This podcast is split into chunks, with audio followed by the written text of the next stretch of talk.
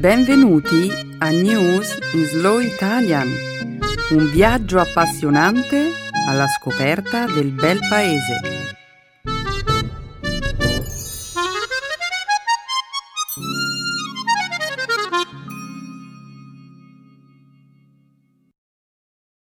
È giovedì 21 febbraio 2019. Benvenuti a un altro episodio del nostro programma settimanale News in Slow Italian.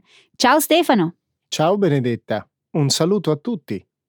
Nella prima parte del nostro programma parleremo di attualità. Inizieremo con la minaccia fatta dal presidente Trump di rilasciare dei combattenti ISIS tenuti in custodia in Siria, se gli alleati europei non li riaccetteranno in patria. Poi parleremo delle offese antisemite fatte da alcuni manifestanti del movimento dei Gilet Gialli in Francia. In seguito discuteremo dei risultati di uno studio che mette a confronto le connessioni cerebrali dei nottambuli, persone che amano fare le ore piccole e svegliarsi tardi, con quelle dei mattinieri, persone che preferiscono alzarsi presto la mattina. Per finire, vi racconteremo della ribellione delle donne giapponesi contro la tradizione del cioccolato dell'obbligo. Benedetta, tu sei una nottambula o una persona mattiniera? Mm, di solito sono una persona mattiniera, Stefano. Conosci il detto che dice che il mondo è di chi si alza presto? E tu, Stefano, sei un tipo mattiniero o preferisci fare le ore piccole e svegliarti tardi la mattina? Non sono né l'uno né l'altro. Le mie abitudini variano a seconda del giorno. Mm, non ne sono per nulla sorpresa, sai. Beh, sembra che funzioni bene per te. Non fare cambiamenti allora. Forse migliorerò le mie abitudini dopo aver ascoltato cosa dice lo studio in merito. Bene, allora diamoci una mossa. La seconda parte della nostra trasmissione sarà dedicata alla lingua e alla cultura italiana. Nella sezione dedicata alla grammatica vi spiegheremo l'uso del trapassato remoto. Infine concluderemo il programma con un'altra espressione italiana.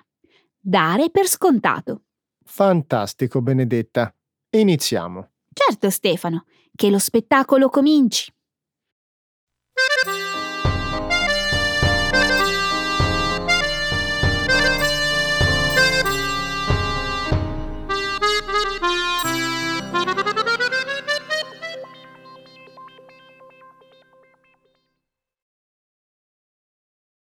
Il presidente Trump all'Europa riprendetevi i combattenti dell'ISIS e processateli.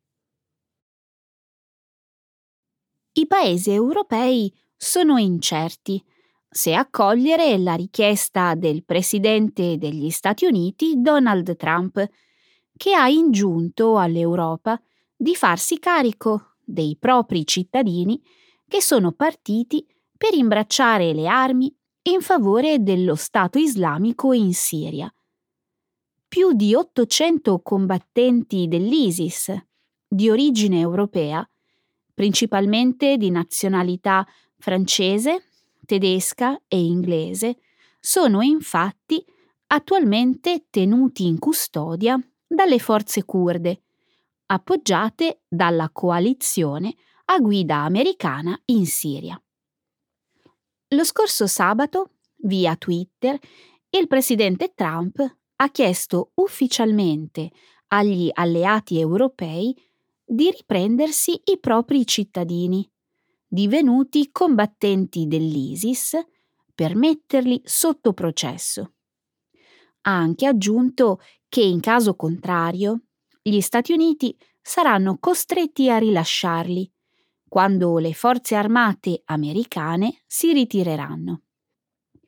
Gli Stati Uniti non vogliono vedere entrare illegalmente in Europa questi miliziani dell'ISIS, ha detto l'inquilino della Casa Bianca sempre su Twitter.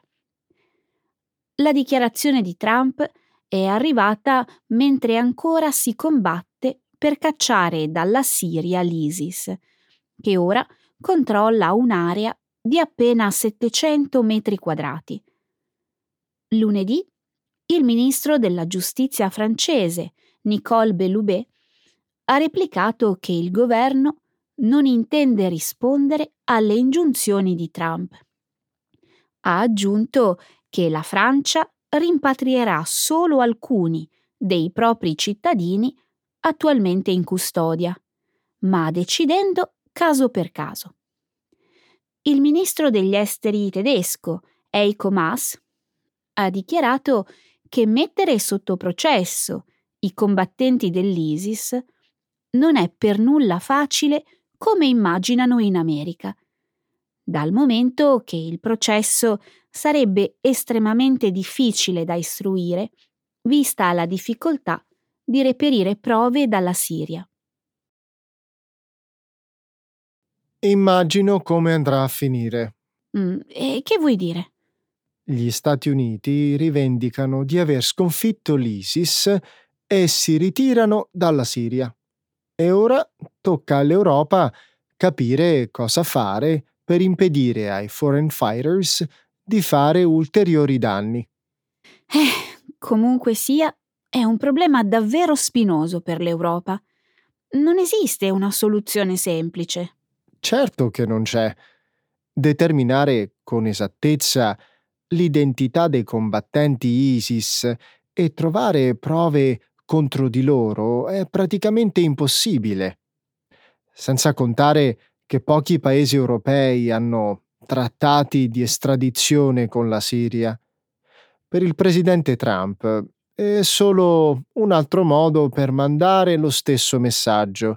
L'Europa deve contare su se stessa per difendersi. Forse. Tuttavia Trump potrebbe avere ragione sul fatto che c'è stata una sorta di paralisi da parte della politica europea su come affrontare il problema dei combattenti ISIS con nazionalità europee. Alcuni governi hanno paura di riportare questi soggetti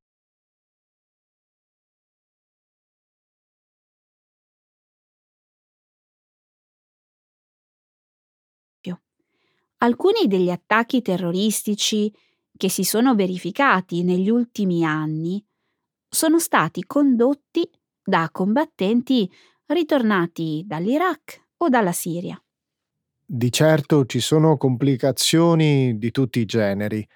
Tuttavia, è compito di tutti i paesi coinvolti nella guerra in Siria cercare di trovare una soluzione affinché il mondo non diventi più pericoloso una volta che gli Stati Uniti si saranno ritirati. Questo non è un compito che l'Europa deve assolvere da sola.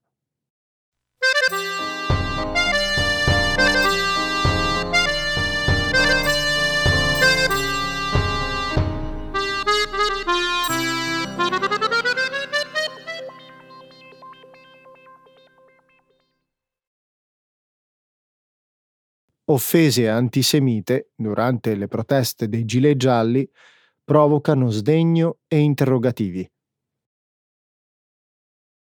Sabato scorso la polizia è dovuta intervenire per difendere un filosofo francese, divenuto oggetto di insulti antisemiti da parte di alcuni dei partecipanti alla protesta dei gilet gialli a Parigi. Numerosi politici, tra cui Emmanuel Macron, hanno fermamente condannato le offese di matrice antisemita, un fenomeno ormai in rapida crescita in Francia. Il filosofo 69enne Alain Finkielkraut, figlio di un sopravvissuto al campo di concentramento di Auschwitz, in passato si è espresso a favore delle idee portate avanti dal movimento dei gilet gialli, divenendo però recentemente, più critico nei loro confronti. Sabato, il filosofo, mentre partecipava alla manifestazione, è stato raggiunto dalle offese di alcuni manifestanti che gli hanno gridato sporco sionista, fascista, la Francia ci appartiene. La polizia ha dovuto formare un cordone di sicurezza tra l'uomo e i dimostranti inferociti per trarlo in salvo.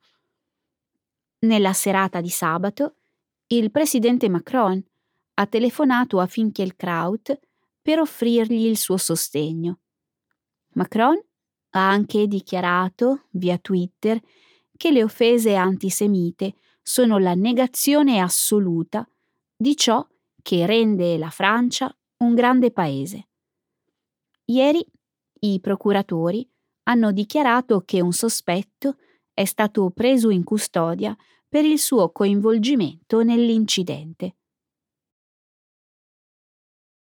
Benedetta, questo fatto è profondamente allarmante. Non è più la prima volta che si verificano episodi di insulti antisemiti durante le manifestazioni dei gilet gialli. Hai ragione. Il movimento dei gilet gialli è cambiato. Prima era il simbolo di una rabbia legittima nei confronti del governo. Ora invece sembra voler ripudiare completamente le istituzioni e anche i valori francesi. Non aiuta il fatto che nessuno dei membri del movimento abbia condannato apertamente le offese antisemite e gli altri commenti pieni di odio. È una vergogna. Le azioni antisemite, gli episodi di vandalismo e la violenza compromettono completamente l'intento del movimento. È vero. E le persone stanno perdendo la pazienza. Anche prima dello scorso fine settimana, il consenso nei confronti della protesta era in calo un sondaggio fatto la scorsa settimana ha evidenziato che il favore nei confronti delle proteste è al suo minimo storico da quando il movimento ha preso piede lo scorso novembre. Anche se le proteste terminassero, ci sarebbero ancora molti e più importanti problemi da affrontare. Mm, ti riferisci al fatto che la gente si sente lasciata indietro? Sì, ma non solo. Ci sono anche enormi problemi legati alla rinascita dell'antisemitismo. Benedetta, gli episodi contro gli ebrei sono aumentati del 74% in Francia nel 2018 rispetto al 2017. È una cosa inaccettabile. Eh, è davvero spaventoso. Sfortunatamente questa tendenza non si sta verificando solo in Francia.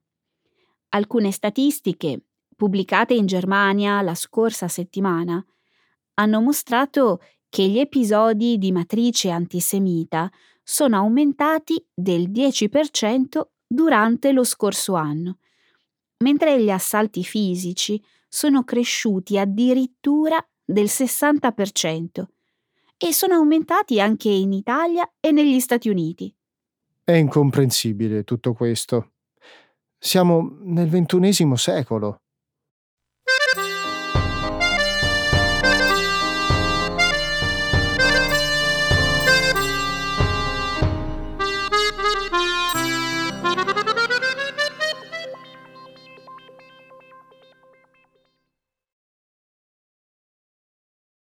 Secondo uno studio, le funzioni cerebrali dei nottambuli sarebbero meno efficienti.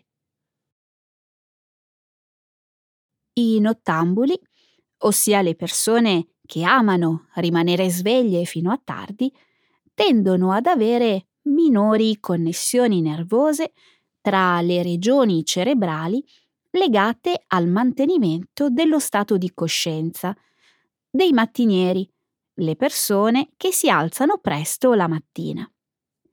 La scoperta pubblicata la scorsa settimana sulla rivista Sleep, suggerisce che i nottambuli tendono ad avere un peggiore rendimento sul lavoro.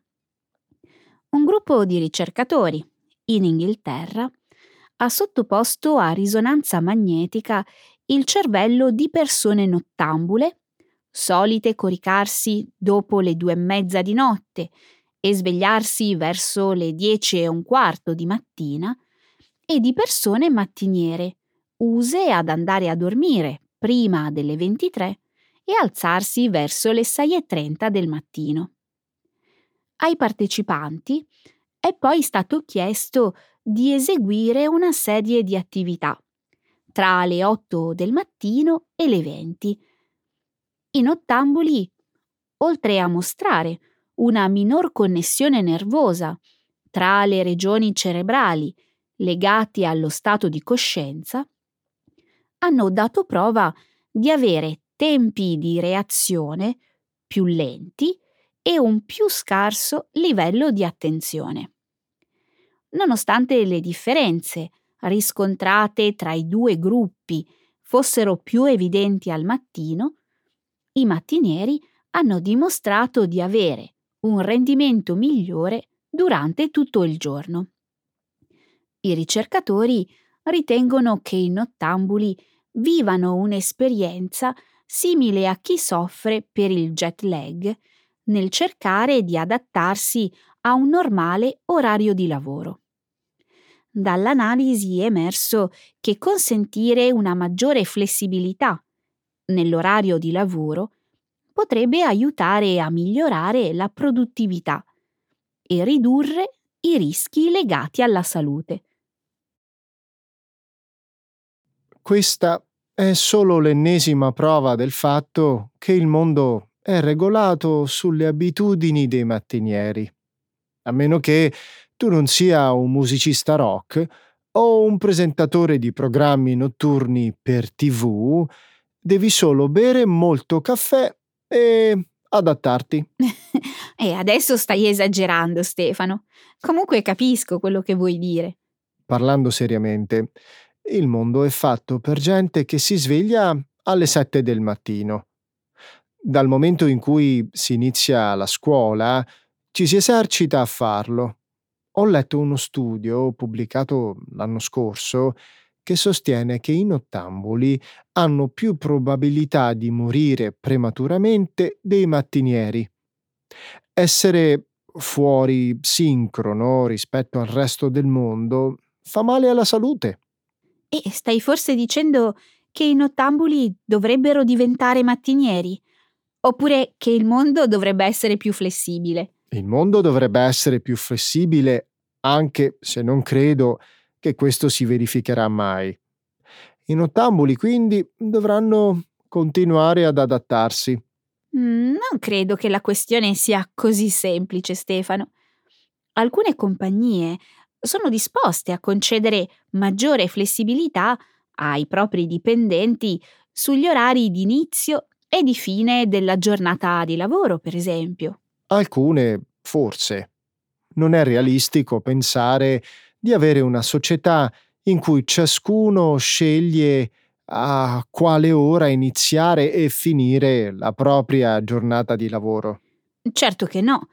Tuttavia è chiaro che trovare un sistema che vada incontro alle necessità di ciascuno gioverebbe molto alla salute di tutti, soprattutto alla luce del fatto che, secondo la ricerca pubblicata su Sleep, quasi la metà della popolazione preferirebbe rimanere alzata fino a tardi.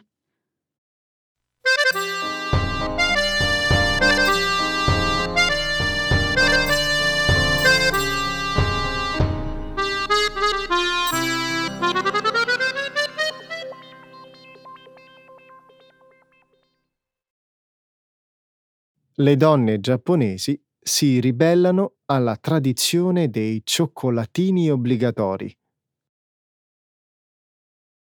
Sempre più donne giapponesi rifiutano di sottostare alla vecchia usanza che le obbliga a regalare cioccolatini il giorno di San Valentino ai colleghi maschi, a semplici conoscenze e altri uomini per cui non nutrono sentimenti romantici. Le donne, ogni anno, possono arrivare a spendere migliaia di yen in dolciumi per evitare di offendere qualcuno. L'usanza chiamata girichoco, che letteralmente significa cioccolatini obbligatori, risale al 1958, quando il Giappone ha iniziato a festeggiare il giorno di San Valentino. Quell'anno una compagnia giapponese di dolciumi lanciò una campagna che invitava le donne a offrire cioccolatini agli uomini. Oltre a regalare cioccolato ai colleghi uomini, le donne regalano Honmei Choco, la cioccolata del vero sentimento, a mariti e fidanzati. A un mese esatto di distanza, nel White Day, gli uomini dovrebbero ricambiare il dono ricevuto, donando cioccolatini alle donne. Numerose aziende in tutto il Giappone hanno iniziato a vietare l'usanza del giriciocco. Secondo un sondaggio pubblicato sul sito di News Japan Today, circa il 40% degli impiegati di entrambi i sessi ha dichiarato che questa pratica è una forma di molestia. Secondo un altro sondaggio, indetto da un grande magazzino di Tokyo, solo il 35% delle donne ha deciso di regalare il giriciocco quest'anno. Il 60% delle intervistate ha dichiarato anche che avrebbe comprato cioccolatini come regalo per sé. Mmm, interessante. E tutto sommato, questa abitudine non è poi così male. È comprensibile, però, che possa creare molti problemi. Per esempio, che succede se qualcuno riceve molti cioccolatini e qualcun altro non ne riceve nessuno? Oppure se qualcuno riceve del cioccolato molto costoso e un altro no? E non è solo questo c'è già abbastanza disparità di potere tra uomini e donne nei posti di lavoro. Pensa che le donne in Giappone guadagnano uno stipendio pari solo al 73% di quello degli uomini. Le donne potrebbero cominciare a pensare che se comprano il giusto tipo di cioccolato in buona quantità, potrebbero ricevere un diverso trattamento al lavoro, aumentare le probabilità di ricevere una promozione. Lo so, lo so. Mi chiedo anche cosa abbiano da dire le grandi aziende produttrici di cioccolato in merito a tutto questo. È interessante. Alcune di queste aziende, inaspettatamente, stanno scoraggiando questa pratica L'anno scorso Godiva ha fatto pubblicare a tutta pagina un messaggio per esortare le aziende a scoraggiare le impiegate dal regalare i giricioco, nel caso si sentissero obbligate a farlo. Credo che i produttori di cioccolato debbano rivedere le loro strategie di marketing e suggerire l'acquisto di cioccolatini per le persone amate, in modo simile a come avviene il giorno di San Valentino in altri paesi.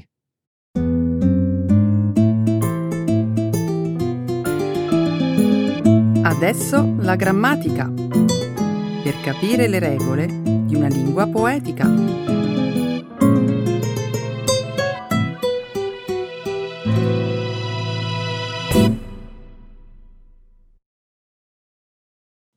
Introduction to the Trapassato remoto. Ieri sera ho visto un film davvero entusiasmante del regista italiano Matteo Rovere. Ah, quello che si ispira all'incredibile storia del campione di rally italiano degli anni 90 che divenne famoso dopo che ebbe deciso di ritirarsi dalle gare. No, il film di cui parli è Veloce come il vento. mentre quello di cui vorrei parlarti è intitolato Il primo re. In questo lavoro cinematografico il regista italiano prende spunto dalla leggenda di Romolo e Remo, i famosi gemelli adottati da una lupa.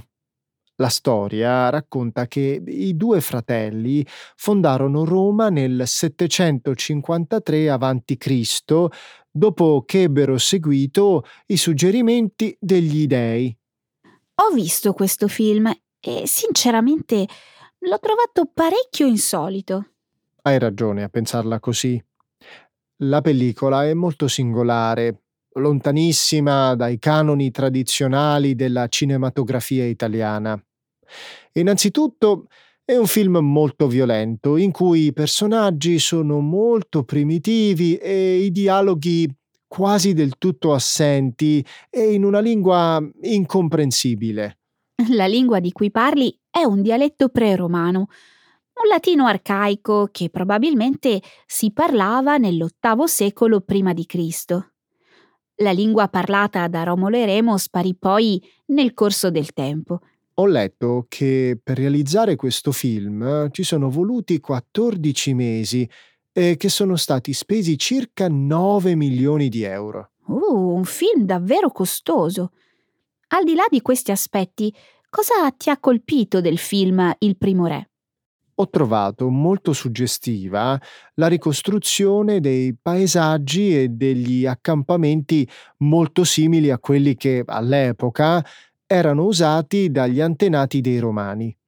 Il regista è stato anche molto bravo nel ricreare facce, corpi, abitudini e indumenti che la gente usava allora. Sono d'accordo con te.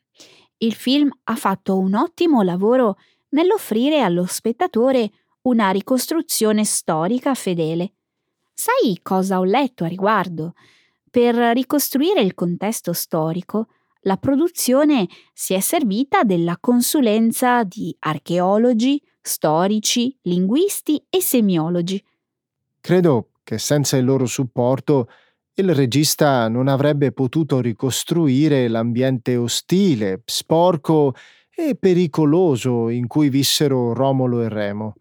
Se vogliamo fare un'analogia con qualche nota pellicola, a mio avviso il primo re di Matteo Rovere si avvicina ad Apocalipto, il film di Mel Gibson che racconta la scomparsa dei Maya. Secondo alcuni studiosi, questa civiltà scomparve quando entrò in contatto con altri popoli invasori. Sono d'accordo. In effetti la pellicola italiana cerca di imitare lo stile delle grandi produzioni cinematografiche internazionali. Prima di cambiare discorso, sono curioso di sapere se ti è piaciuto il finale. Beh, eh, la fine della storia è piuttosto nota. Soltanto dopo che ebbe ucciso Remo e gli ebbe dato sepoltura, Romolo poté diventare il primo re di Roma. In realtà mi riferivo al monologo sulla fondazione della città di Roma, che si focalizza sull'imperialismo e su quei valori che i romani avevano per lungo tempo messo al centro della loro vita politica e che furono poi adottati dalla nostra civiltà. Una scena che consiglio assolutamente di vedere. Ecco le espressioni, un saggio di una cultura che ride e sa far vivere forti emozioni.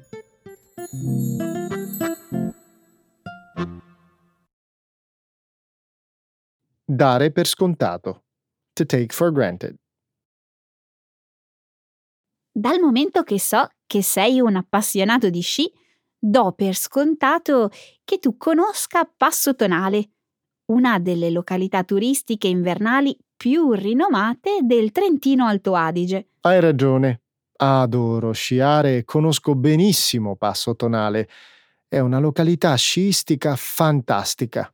Una mia amica c'è stata in vacanza qualche tempo fa e me ne ha parlato benissimo. Ci credo. Sai cosa rende speciale Passo Tonale?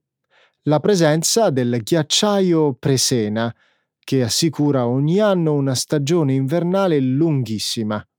Purtroppo però nell'ultimo secolo, a causa del cambiamento climatico, il ghiacciaio si è notevolmente ridotto. A causa dell'innalzamento delle temperature, ormai eh, bisogna dare per scontato il verificarsi di questi problemi ambientali. Di recente ho letto che 50 anni fa il Presena misurava a occhio e croce oltre 80 ettari e aveva uno spessore di oltre 40 metri. Pensa che oggi la superficie raggiunge a malapena i 20 ettari, mentre lo strato di ghiaccio si è ridotto a 2 metri. Che catastrofe! Eh sì. Proprio per ovviare al problema dello scioglimento del Presena, durante i mesi caldi, da diversi anni il ghiacciaio viene ricoperto con uno speciale materiale geotessile di circa 90.000 metri quadrati, in grado di isolare il manto nevoso dai raggi solari. Che idea geniale! È confortante sapere che la presenza del ghiacciaio non viene data per scontata dall'amministrazione locale, che cerca di trovare soluzioni per contrastare l'innalzamento delle temperature. Pensa che l'azione combinata dell'innevamento artificiale durante l'inverno e della copertura geotessile nei mesi estivi è stato possibile evitare che il ghiacciaio si spaccasse in due, un risultato da non dare per scontato visto che si tratta di un progetto ancora sperimentale. La preservazione del ghiacciaio è un tema molto sentito anche dalla popolazione locale. La mia amica mi ha raccontato che mentre era in vacanza a Passo Tonale ha assistito a diversi eventi organizzati per sensibilizzare l'opinione pubblica sul problema dello scioglimento del ghiacciaio mi ha riferito anche di una particolare rassegna musicale. Credo di aver letto anch'io qualcosa al riguardo. Se non sbaglio, la rassegna prevedeva una serie di concerti per commemorare i soldati caduti sulle montagne e per sensibilizzare i turisti sul problema dello scioglimento del Presena. Sapevi che i concerti si sono tenuti su una delle vette del comprensorio sciistico e che per ospitare il pubblico è stato realizzato un grande igloo con 200 posti a sedere dove le varie band suonavano dal vivo con strumenti musicali rigorosamente di ghiaccio? Io davo per scontato che i concerti si fossero svolti in città. Strumenti di ghiaccio. Ma dai, forse erano strumenti musicali di plastica trasparente che servivano a richiamare l'idea del ghiaccio. Ti garantisco che erano strumenti di ghiaccio. Tim Linhart, uno scultore statunitense, ha realizzato, per questa speciale rassegna, strumenti fatti di ghiaccio vero. Ho letto che l'orchestra era formata da uno xilofono, un contrabbasso, un violino, una viola, un violoncello, un mandolino e un rolandophone, uno strumento a percussione di sua invenzione. Come ci è riuscito? Ah, non so risponderti, bisognerebbe chiederlo all'artista. La mia amica mi ha detto che con quegli strumenti i musicisti hanno sorpreso la platea suonando degli ottimi pezzi jazz. Suppongo che il pubblico avrà avuto la pelle d'oca. Per la qualità della musica, certo, ma probabilmente anche per il freddo.